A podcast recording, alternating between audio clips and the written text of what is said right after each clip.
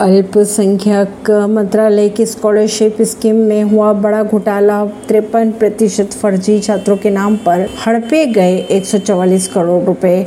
मंत्री स्मृति ईरानी ने सीबीआई को सौंपी जाँच। चौतीस राज्यों के 100 जिलों में मंत्रालय ने अतिरिक्त जाँच कराई।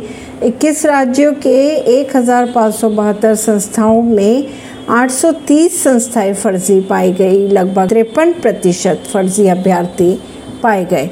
पिछले पाँच सालों में मात्र 830 संस्थान में ही एक करोड़ रुपए का घोटाला किया गया।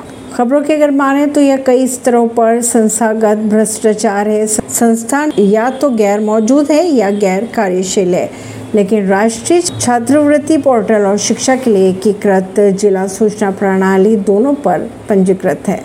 नोडल अधिकारी भी आ रहे हैं। जाँच के घेरे में संस्थाओं के नोडल अधिकारियों ने ओके रिपोर्ट कैसे दे दी? सवाल ये उठाया जा रहा है। ऐसी खबरों को जानने के लिए जुड़े रहिए जनता सरिश्ता पॉडकास्ट से।